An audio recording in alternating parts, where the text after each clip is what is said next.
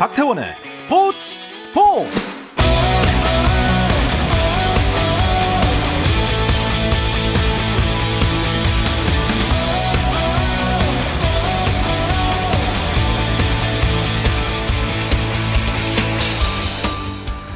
스포츠가 있는 저녁 어떠신가요? 아나운서 박태훈입니다. 오늘 이슈들을 살펴보는 스포츠 타임라인으로 출발합니다.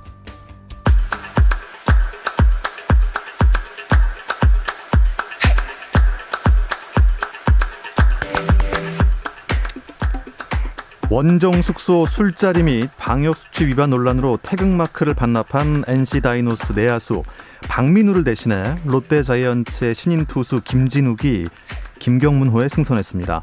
한편 한국 프로야구 선수협회는 최근 NC 다이노스 선수들이 일으킨 방역 논란에 대해 한국 프로야구 선수들을 대표해 사죄의 말씀을 올린다며 사과문을 발표했고 KBO는 방역 수칙을 위반한 혐의를 받고 있는 NC 선수들을 대상으로 내일 오전 상벌위원회를 개최한다고 밝혔습니다. 김학범 감독이 2020 도쿄올림픽 본선을 앞두고 치르는 마지막 평가전에서도 와일드카드 센터백이죠. 김민재를 출전시키지 못할 것 같다고 어, 프랑스와의 평가전을 하루 앞두고 가진 비대면 기자회견에서 밝혔습니다. 유럽팀으로의 이적을 추진 중인 가운데 소속팀 베이징 구단으로부터 올림픽 차출 허락을 받지 못한 김민재에 대해서 김 감독은 김민재 차출과 관련한 데드라인을 일단 출국일 전날인 16일 밤으로 설정했지만 상황에 따라서 더 기다릴 수도 있다는 입장을 전하기도 했습니다. 박인비와 유소연이 미국 LPGA 투어 2인 1조 대회인 다우 그레이트 레이크스 베이 인비테이셔널 첫날 3언더파로 공동 7위에 올랐습니다. 한편 미국의 제시카 코다, 넬리 코다 자매를 비롯한 네 팀이 5언더파로 공동 선두를 달리고 있습니다. 미국 프로농구 NBA 파이널에서는 밀워키 벅스가 2연패 뒤 2연승을 거뒀습니다. 밀워키는 피닉스와 2020-2021 NBA 챔피언 결정전 4차전 홈경기에서 109대 103으로 이기면서 시리즈 전적 2승 2패를 만들었습니다. 이로써 1971년 이후 50년 만에 챔피언 자리를 노리는 미러키와 창단 첫 우승에 도전하는 피닉스의 대결 최소 6차전까지 이어지게 됐습니다.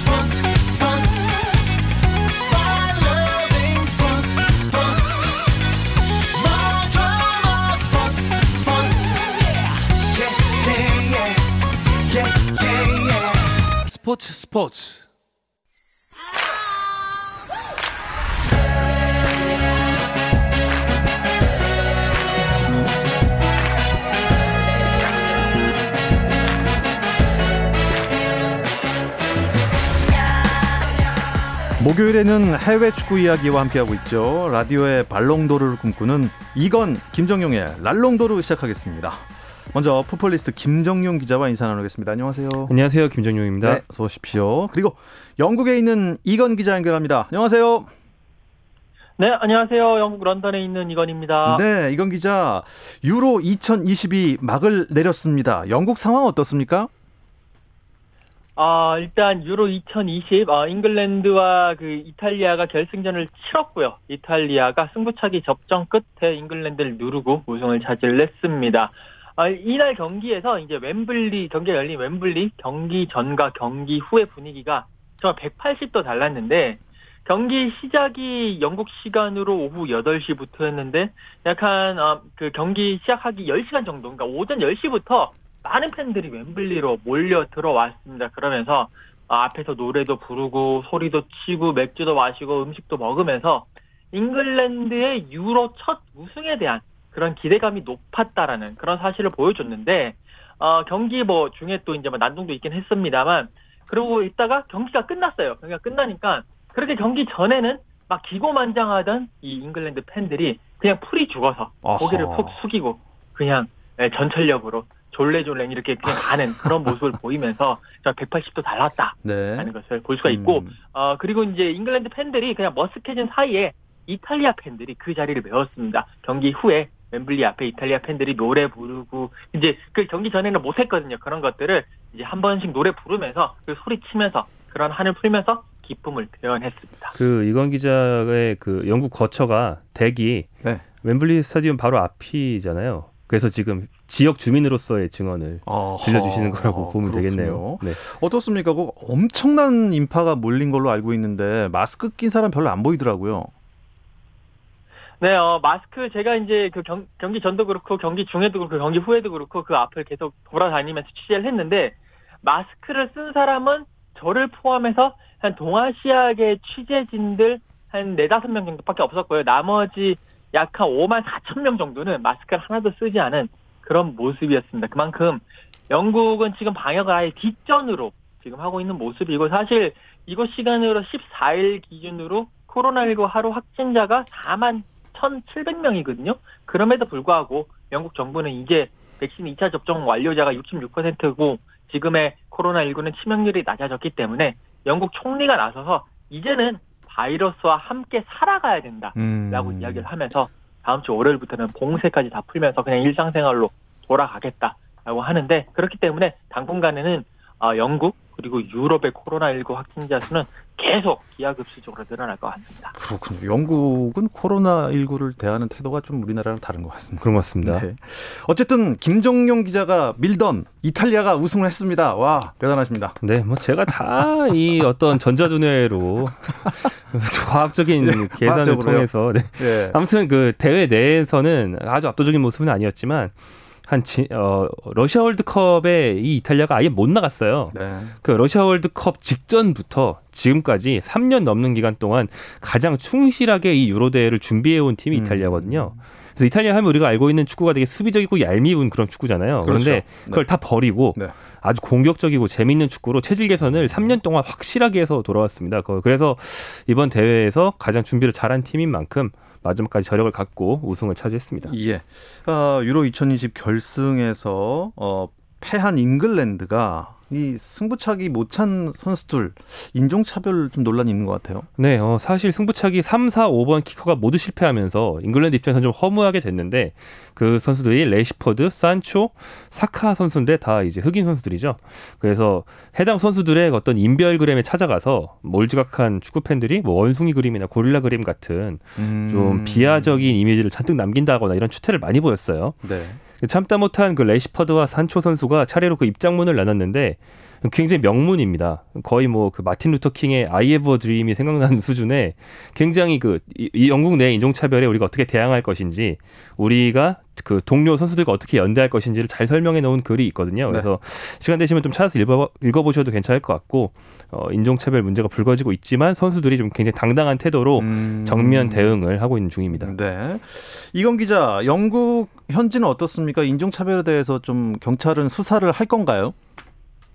네, 일단 어, 여러 가지 인종차별 특히나 SNS상에서 인종차별이라든지요. 또 그 래시포드 선수의 벽화가 걸려 있는 그 맨체스터 남부 지역에 그 래시포드 선수가 살았던 이제 그 동네가 있습니다. 거기에 이제 래시포드 선수의 벽화를 일부 몰지각한 팬들이 달려와서 네, 훼손시키고 그랬는데 여기에 대해서 경찰이 가만히 있지 않겠다. 아, 이런 인종차별 행위에 대해서 수사를 나서겠다라고 발표를 했고요. 또 보리스 존슨 영국 총리도 어, 이러한 행태들을 비난을 하면서 또 한편으로는 SNS 회사들에다가 그 온라인상의 이 인종차별 행위를 정말 적극적으로 규제를 해야 되고 음. 뭔가 적 강력하게 대처해야 된다. 우리도 정부 차원에서 강력하게 대처하겠다라고 경고를 날리면서 총리가 이렇게 또 얘기를 하니까 밑에 있는 경찰도 알아서 확실하게 수사를 나서겠다라는 어, 그런 모습도 보여주고 있습니다. 근데 김종영 기자 어떻습니까? 그 영국 하면은 이제 팬들이 좀 난폭하기로 유명하잖아요. 예전에 뭐 훌리건들이라는 네네. 표현을 쓰긴 또 했던. 네. 근데 이번에 또 좀 난동이 있었죠. 네, 그러니까 영국이 그 8, 90년대에 훌리건들이 그냥 난동이 아니고 아예 좀 심한 사고를 몇 번 일으켜서 네. 그거를 싹 없애기 위해서 노력을 엄청나게 했거든요. 그 청정 축구장을 만들려고 네. 그게 성공해서 지난 20년 정도는 굉장히 청정한 오히려 서포트 문화가 제일 온건한 나라였는데 오랫동안 쉬었다가 돌아와서 코로나19 이후에 리셋이 됐는지 이번에 폭력 사태에 가까운 행동들이 좀 많이 일어났어요. 일단 준결승에서도 이미 뭐 상대 국가가 나올 때 야유를 하고 상대 골키퍼에 대해서 레이저 포인트로 음. 공격을 하고 이런 모습들 때문에 이미 잉글랜드 축구협회가 어, 유럽 축구연맹으로부터 약 4천만 원의 징계를 받은 바가 있는데 결승전에서도 이탈리아 선수들을 향한 물병 투척이라든지 네. 뭐 난입, 난동 이런 사태들이 잔뜩 벌어져서 이건 역시 또다시 징계 대상이 될 거라고 합니다. 어, 이건 기자 현장에서 보셨을 때는 어느 정도였나요? 아, 정말 심각했습니다. 일단 기본적으로 그 경기장에 원래 웸블리가 9만 명이 들어올 수 있는데 코로나19 때문에 일단 6만 명까지 딱 끊었습니다. 그럼에도 불구하고 경기장 티켓이 없는 입장 티켓이 없는 일반인 팬들도 약한 그한 뭐 몇만 명 수준이 웸블리 경기장 밖에 큰 도로가 있거든요. 이제 큰 광장 같은 게 있는데 거기에 몰려 들어가지고 여러 가지 응원을 하는 모습이었는데 경기 시작 직전에 어, 상당수의 한 뭐 한 수천 명 정도의 팬들이 경기장 곳곳에 그런 문으로 침투를 하면서 경기 입장권이 없이 들어가려고 하면서 어, 경기 안전 요원이라든지 경찰들과 실랭이도 벌였고요.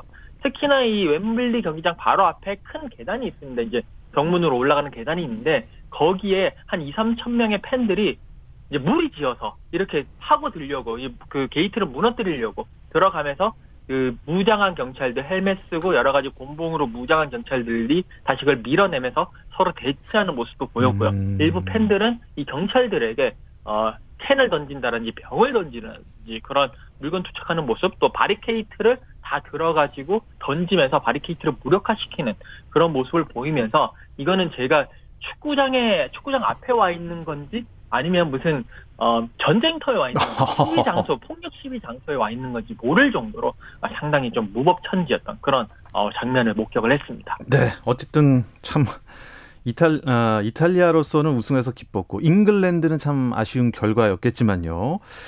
대회가 끝났습니다. 아, 대회 마치면 뭐 MVP도 발표가 되고 어, 공식 베스트 11도 선정을 하지 않습니까? 어, 누가 됐나요 MVP? 어, 네, MVP는 어, 이탈리아의 골키퍼 잔루이지 돈나룸마 오. 선수가 수상을 했습니다. 어, 다른 여러 선수들이 이, 어, 이탈리아는 한 명의 스타가 아니고 고루고루 다 같이 잘한 팀이었지만 결정적인 게 4강 스페인전과 결승 잉글랜드전을 모두 승부차기로 이겼거든요. 4강과 결승에서 승부차기를 막아냈다. 이 점 때문에 결정적으로 표를 많이 받아서 아마 돈나룸마 선수가 된 것 같고요. 또 공식 베스트 11이 나왔는데 여기서도 이탈리아 선수들이 5명이 오. 되면서 활약을 인정받았습니다. 뭐 어, 돈나룸마와 함께 수비수 보누치와 스피나졸라, 미드필더 조르지뉴, 공격수 키에사가 선정이 됐고요. 준우승팀 잉글랜드에서는 수비수 맥과이어, 워커, 공격수 스털링이 선정이 됐고 그리고 덴마크의 호이비에르, 스페인의 페드리, 벨기에의 루카쿠 이런 선수들이 베스트 11에 포함됐습니다. 김정용 기자가 생각하시는 MVP는 누군가요? 어, 뭐 돈나룸마가 아닌 다른 선수를 말한다면 조르지니오 선수를 조르지니오. 얘기할 수 있겠는데 첼시 소속의 미드필더라서 잉글랜드 축구 주로 보신 분들도 익숙하시죠. 근데 원래 그렇게 잘한 선수가 아니라고 좀 폄훼를 많이 받았는데 결론적으로는 올 여름에 유럽 축구연맹 챔피언스리그 그리고 유로 2020 두 대회에서 모두 우승한 선수가 됐어요. 그러면서 발롱도르를 음. 이 선수가 타야 되는 게 아니냐라는 말이 거의 진지하게 나오고 있거든요. 네. 근데 이제 메시 선수가 남미에서의 유로와 같은 위상의 대회인 코파 아메리카에서 우승을 했기 때문에 네. 올해 발롱도르는 메시 선수가 아주 따놓은 거지만 네. 만약에 결승전에서 아르헨티나가 못 이겼으면 진짜 조르지뉴가 발롱도르를 어, 받았을 수도 그 있는 정도로 그런 뭐 한 해를 보내고 있다고 할 수 있죠. 조르지뉴 선수가 그렇게 잘했다면 참 이 선수는 잘할 것 같은데 못했다. 실망스러운 선수도 있습니까? 아 대회 전체를 통틀어서요. 네네네. 아 그런 선수라면 뭐 포르투갈 선수들이 주로 거론이 돼야 될 것 같은데 포르투갈 정말 화려했거든요. 근데 맨체스터 유나이티드에서 아주 맹활약했던 브루누 네. 페르난데스, 또 리버풀에서 온 조타, 또 맨체스터 시티의 수비수 후벵 디아스 이런 선수들이 호날두를 잘 보조해 줄 것이다. 그래서 포르투갈이 이번 대회 최강 중에 하나다. 아. 이런 전망이 있었는데 호날두 한 명 빼고 다 못했습니다. 네, 그래서 16강에서 떨어졌죠. 그렇군요. 이건 기자가 생각하는 MVP 그리고 실망스러운 선수 누굴까요? 아, 일단 MVP로는 뭐 이탈리아 선수 중에서는 역시 레오나르도 보누치 선수. 물론 이제 그 돈나루마 골키퍼도 잘했지만 그 잘한 이면에는 이 센터백으로 나선 보누치 선수가 키엘리니 선수와 함께 이 센터백 라인 그리고 수비 라인을 든든히 지켜줬기 때문에 아, 이탈리아가 정말 화려하면서 정말 좋은 모습을 보였던 어, 그런 원동력이 됐고요. 특히 유로 2020의 마지막 필드골을 이 보누치 선수가 장식을 하면서 이탈리아의 동점골을 넣었고 그리고 이탈리아 우승을 이끌었기 때문에 보누치 선수를 MVP로 선정하고 싶고요. 그리고 이제 가장 실망스러운 모습을 보인 선수는 저는 역시 해리케인 선수라고 생각을 합니다. 어, 해리케인 선수가 이번 대회에서 4골을 넣긴 했습니다만 가장 중요한 결승전에서 아무것도 하지 못했거든요. 특히나 결승전에서는 진짜 너무 실망스러운 모습을 보였기 때문에 어, 이게 중요한 경기에서 침묵하는 게 어떻게 보면 케인의 하나의 약점이 아닌가. 그러면서 음. 케인 커리어상에 우승이 하나도 없는 것은 어떻게 보면 케인 선수가 함께 뛰고 있는 팀이 안 좋은 것이 아니라 케인 자신의 결국 역량 부족이 아니겠느냐. 라는 의구심까지 지금 가지고 있습니다. 어쨌거나 이건 기자 이제 영국 축구 팬들은 무슨 재미로 사나요? 자, 이제 유로 2020이 끝났는데요. 어, 그리고 이제 프리미어리그 시작은 8월 13일입니다. 근데 이제 한 달 정도 남아있는데, 네. 그 사이에도 축구는 쉬지 않고요. 계속 프리시즌 이제 시작을 합니다. 각 팀마다 어, 시즌을 앞두고 신선 경기를 치르면서 어, 여러 가지 전력이라든지 이런 걸 담금질을 하는데, 어, 모든 팀들이 이번 주말부터 프리시즌을 다 돌입을 하거든요. 그러면서 어, 시즌을 앞두고 여러 가지 팬들도 워밍업을 하고요. 선수도 워밍업을 하면서 어, 재미있는 또 그런 축구 시즌이 이제 슬슬 시작될 전망입니다. 어쨌거나 뭐 유럽 축- 축구는 이제 8월까지는 조금 쉬는 시간이 될 수도 있겠는데 어, 유럽 챔피언이 된 이탈리아와 남미 챔피언이 된 아르헨티나 맞대결이 있을 수 있다고요. 네, 어, 어차피 A매치 데이엔 평가전을 하니까 네. 내년에 평가전을 가지면서 일종의 그 세계 챔피언을 가리는 대회처럼 이걸 쓰는 거죠.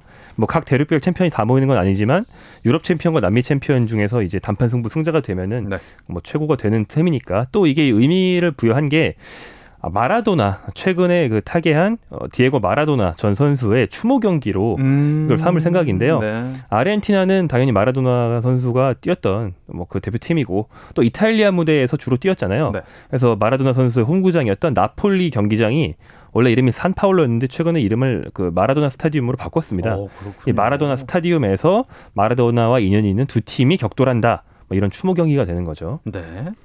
이렇게 우승을 한 아르헨티나, 메시의 아르헨티나 아니겠습니까? 그런데 아르헨티나 대표팀 유니폼만 입으면은 힘을 쓰지 못한다던 징크스 메시가 이번에 깼습니다. 이야기 잠시 쉬었다 와서 나누겠습니다. 당신의 팀이 가장 빛나는 순간 스포츠 스포츠 박태원 아나운서와 함께합니다. 해외 축구 이야기를 나누는 라디오의 발롱도르. 이건 김정용의 라롱도르 듣고 계십니다. 풋볼리스트 김정용 기자, 또 영국의 이건 축구 전문 기자와 함께하고 있습니다. 아, 코파 아메리카 이야기를 조금 나눠보죠. 김정용 기자, 아르헨티나가 우승을 했습니다. 네, 어, 결승전에서 브라질과 아르헨티나의 빅매치가 성사가 됐고요. 다시 말하면 메시와 네이마르의 어떤 세계 최강 선수를 가리는 맞습니다. 대결이기도 했는데 그런데 주인공은 두 선수가 다, 다 아니었고요. 메시의 가장 든든한 도움이 오랜 벗인 디마리아 선수가 선제 결승골을 넣으면서 아르헨티나가 승리를 했습니다. 어, 지난 2008년 올림픽에서 아르헨티나가 금메달을 딸 때도 디마리아 선수가 결승전에서 딱 한 골을 넣었거든요. 이번에도 역시 메시에게 트로피를 선사한 선수는 디마리아였습니다. 그렇군요. 이건 기자, 근데 영국에서는 어떻습니까? 코파 아메리카 결승전은 아무리 뭐 브라질과 아르헨티나가 붙었어도 관심이 있었나요? 없었나요? 영국에서는? 아, 뭐 크게 관심이 있었던 건 아닙니다. 이미 영국에서는 잉글랜드가 유로 결승에 올라갔기 때문에 어, 그 경기 이제 끝나고 그 다음 날, 그러니까 이제 그 아침에 끝나고 이제 그날 경기가 열린 거기 때문에 상대적으로 관심도 떨어졌고 사실 이 브라질과 아르헨티나의 경기가 영국 시간으로 새벽 1시에 펼쳐졌기 때문에 그만큼 또 더더욱더 관심이 떨어졌습니다. 그래도 메시가 우승했다는 소식이 영국 시간으로 이제 아침에 어, 이렇게 퍼지면서 아, 여- 그래도 드디어 이제 메시가 아, 한을 풀었구나. 이제 메시가 월드컵을 노리겠구나. 그러면서 음. 어, 잉글랜드 언론이나 잉글랜드 팬들은 내년에 이 어, 월드컵에서 잉글랜드의 우승 전선의 가장 큰 어, 걸림돌은 메시 아르헨티나 되지 않겠느냐라는 약간의 좀 또 설레발을 좀 보여주기도 했습니다. 네. 뭐 디마리아가 골을 넣어서 메시는 주인공이 아니라고 하셨지만 그래도 이번 코파 아메리카는 메시의 어떻게 보면은 그런 경기 아니었을까요? 어, 네, 엄청난 의미가 있죠. 동료들이 그 자기 팀의 우승이 아니고 메시 형에게 우승을 선사하기 어. 위해서 뛰었다 이런 네. 말들을 공공연하게 할 정도였어요. 왜냐하면 메시 선수가 국가대표 데뷔 이후에 메이저 대회, 즉 월드컵과 코파 아메리카를 합쳐서 앞서 네 번이나 결승에 올랐는데 네 번 다 무득점으로 졌거든요. 그 우승 문턱에서 번번이 좌절하는 게 너무 스트레스를 받아서 네. 한번 은퇴했다가 그 국민적인 호소 때문에 아르헨티나 대표팀으로 돌아오지 않았습니까? 네. 그 정도로 정말 한이 맺힌 게 바로 메시 선수의 코파 아메리카였는데 이번에 그 한을 풀었습니다. 네. 아, 그래도 월드컵에서 우승을 해야 진짜 축구 황제가 아닐까. 어, 이렇게 이야기하는 사람이 있습니다. 이건 기자 생각은 어떠세요? 네, 어, 이 축구사를 이제 살펴보다 보면 축구 황제, 뭐 제왕, 뭐 축구 천재, 뭐 이렇게 말할 수 있는 사람들이 선수들이 몇몇 있습니다. 뭐 펠레라든지요, 어, 베켄바워, 뭐 디에고 마라도나 어, 이런 선수들인데 이들 선수들의 가장 그러니까 어느 정도 이제 축구 제왕까지는 뭐 밑에 있는 선수들이 가능, 뭐 요한 크루이프라든지 이런 선수들이 가능하다고 하더라도 축구 황제급에 올라가려면 결국에는 월드컵 우승이라는 그런 인증서가 필요합니다. 모두 다 펠레, 베켄바워, 마라도나 다 월드컵 우승을 차지한 선- 선수들이고요.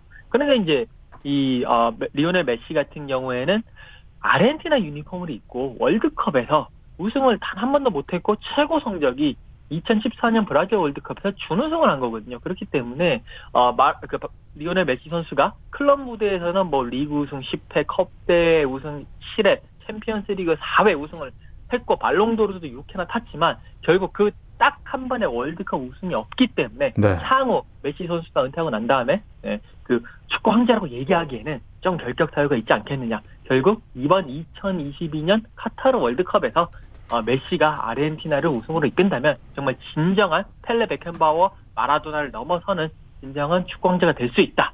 라고 말을 하는 사람들이 많고요. 저도 그렇게 생각을 합니다. 음, 그렇군요. 앞서 제가 이탈리아와 아르헨티나가 맞대결 타진 중이다라는 소식을 전해드렸는데 이건 기자 생각에는 이탈리아와 아르헨티나 둘 중에 어디가 이길 것 같습니까? 아, 이참 단판 승부라서 정확하게는 예측을 할 수 없지만 전체적인 전력이라든지 그리고 수비력 특히나 아, 최근에 기세 34경기 무패 행진을 달리고 있는 이탈리아가 아르헨티나보다는 조금 더 앞서지 않을까. 음. 특히 경 네, 이건 기자가 아, 연결이 잠깐 좋지 않습니다. 아, 이건 기자는 이탈리아 이탈리아의 승리를 예측을 하셨는데 김종윤 기자 어떻습니까? 어, 저도 뭐 전력은 이탈리아가 더 앞섰다고 보지만 아르헨티나 편에서 한번 말, 얘기를 해보면 네. 아르헨티나가 이번에 우승을 할 수 있었던 비결 중에 하나가 좀 중고 신인들 20대 초중 아주 뭐 10대는 아니지만 20대 초중반의 선수들이 새로운 얼굴들이 쏟아졌어요. 뭐 어, 수비수의 크리스티안 로메로, 미드필더의 로드리고 데파울 이런 선수들이 있는데 이 네. 로메로와 데파울이라는 이름은 잘 기억해 두시면 좋을 것 같고 이 선수들이 아마 앞으로 다가올 이탈리아와의 대결 또 월드컵까지 메시의 든든한 보좌가 될 겁니다. 음, 어, 이건 뭐 막상 막하라는 말씀이시네요. 아, 그렇죠. 예. 자, 우리나라 선수들 소식 잠깐 살펴볼까요? 이건 기자 연결됐죠? 네, 아, 연결됐습니다. 예. 손흥민 선수 어떻게 토트넘 훈련에 합류를 했습니까? 네, 어, 손흥민 선수가 이제 지난 12일이었죠. 어, 인천국제공항 통해서 이제 런던으로 떠났습니다. 어, 조금 이제 예정보다 조금 더 출국이 좀 빨랐고요. 어, 국내에서는 이제 휴식을 취하면서 여러 가지 촬영이라든지 또 여러 가지 공개 행사 등을 소화를 했고요. 어, 이제 영국 런던으로 돌아와서 약간의 휴식을 가진 이후에 다시 어, 팀에 복귀를 하면서 어, 이제 프리시즌 준비를 할 예정이고요. 지금 현지 매체들은 손흥민 선수가 이제 훈련장에 확실히 돌아오면 그때 돌아오면서 그 재계약과 관련해서 계약 연장에 대한 이제 입, 입단식은 아니죠. 그 사인을 하는 사인식을 진행을 하고 그러면서 공식적으로 발표를 할 것이다. 라고 보도를 하고 있고요. 여러 가지 지금 곧 아마 한 오늘이나 내일 정도 내로 손흥민 선수 복귀를 하고요. 어, 그 계약 연장까지 바로 발표가 될 가능성이 상당히 높아 보입니다. 네. 어떻습니까? 이 신임 사령탑이 왔잖아요. 빨리 적응하려고 이렇게 좀 빨리 떠난 건가요? 어, 누누 산투 감독이 새로 부임을 했죠. 네. 어, 뭐딱 맞춰서 그러니까 한국에서 쉬지 않고 맞춰서 간 거기도 하고요. 그러니까 지금이 다들 이제 유럽 빅 클럽들이 뭐 유로 갔다 온 선수들라든가 이런 선수들을 빼면 소집할 그런 시기가 됐습니다. 예를 들어서 아스널은 벌써 친선 경기를 치르기 시작했고요. 그리고 뭐 한국 선수로 치면 이승우 선수도 음. 벨기에 소속팀인 신트 트라이던으로 돌아가서 이제 그 팀 일정을 소화하기 시작했고요. 네. 이건 기자, 그 토트넘은 어, 손흥민 선수는 재계약이 확실하고 다른 선수들 뭐 이적과 관련된 이슈 있을까요? 어, 이제 토트넘 같은 경우는 이제 본격적으로 뭐 이적이라든지 영입이라든지 이런 것들이 이제 본격적으로 시작을 할 것 같습니다. 우선적으로는요, 어, 해리케인 선수와의 이런 줄다리기는, 그러니까 해리케인 선수는 토트넘을 떠나겠다. 그리고 토트넘은 해리케인 떠날 수 없다. 라고 하는 이적과 관련된 어, 그런 줄다리기를 계속 이어갈 것으로 보이고요.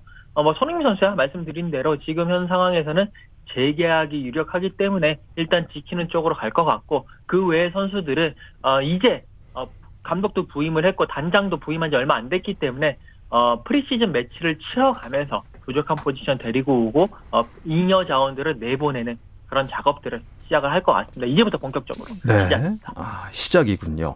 어, 황의조 선수 소속팀 보르도가 이게 좀 재정 상태가 안 좋아져서 2군으로 떨어졌다는 소식이 있었는데 또 다시 올라왔나 봐요? 아, 네, 그러니까 어, 2부나 4부로 강등되는 게 확정은 아니었고 네. 예, 진행 중이었는데 보르도가 항소를 해서 어, 강등될 수 있었던 그런 결정을 뒤집었습니다. 뒤집은 배경은 일단 당연히 이제 파산이 아니게 됐기 때문인데요. 예. 인수자를 찾았어요. 인수자는 같은 프랑스 구단인 리를 예전에 경영했던 해외 사업가인데 이 사업가가 보르도를 인수하기로 하면서 이제 파산이 아니니까 음. 우리를 강등시키지 말아달라 해서 이제 일부에 남았고요. 황의조 선수는 여전히 이적 가능성이 있긴 한데 이적하지 않을 경우에도 프랑스 일부 리그에서 계속 뛸 수 있게 됐습니다. 음. 이건 기자 그 현지에서는 황의조 선수의 거취를 어떻게 보고 있나요? 어, 일단 보르조는 잔류를 확정하긴 했습니다만 뭐 김정 기자 이야기한 대로 어, 재정적으로 그렇게 풍족하지는 않습니다. 그렇기 때문에 아, 보르도 입장에서는 팀을 꾸려나가기 위해서 주요 선수들, 그러니까 값이 많이 나가는 선수들을 팔 생각이 좀 있는 것 같고요. 역시 황희조 선수 그 대상 중에 한 명인데 지금 황희조 선수가 올림픽에 나가 있기 때문에 올림픽에서 어떤 모습을 보이냐에 따라서 뭐 이적이라든지 잔류라든지 이런 것들이 어, 결정될 수 있기 때문에 조금 더 지켜보자라는 그런 분위기입니다. 네, 어쨌든 황의조 선수가 어 뭐 올림픽에 나오게 됐으니까 어 올림픽에서 활약을 하면 또 팀이 바뀔 수도 있을까요? 어, 네, 그렇죠. 그 프랑스 리그 구단들이 사실 선수를 올림픽에 제일 안 내주거든요. 네. 황의조 선수가 차출이 된 게 되게 이례적인 건데 음. 이점 역시 좀 올림픽에서 자신의 장점을 보여주고 만약 이적하게 된다면 비싸게 가라라는 음. 뜻이라고 해석하는 사람들도 있습니다. 네, 그렇군요. 와일드 카드로 선발된 올림픽 축구 대표팀 황의조 선수 이번에 좋은 모습 보여주시길 바랍니다. 네, 이 이야기를 끝으로 이번 주 랄롱도르는 여기서 마치도록 하겠습니다. 영국에 있는 이건 기자 먼저 인사드리겠습니다. 수고하셨습니다. 네, 감사합니다. 네, 그리고 풋볼리스트 김정용 기자 좋은 시간 함께했습니다. 오늘도 고맙습니다. 고맙습니다.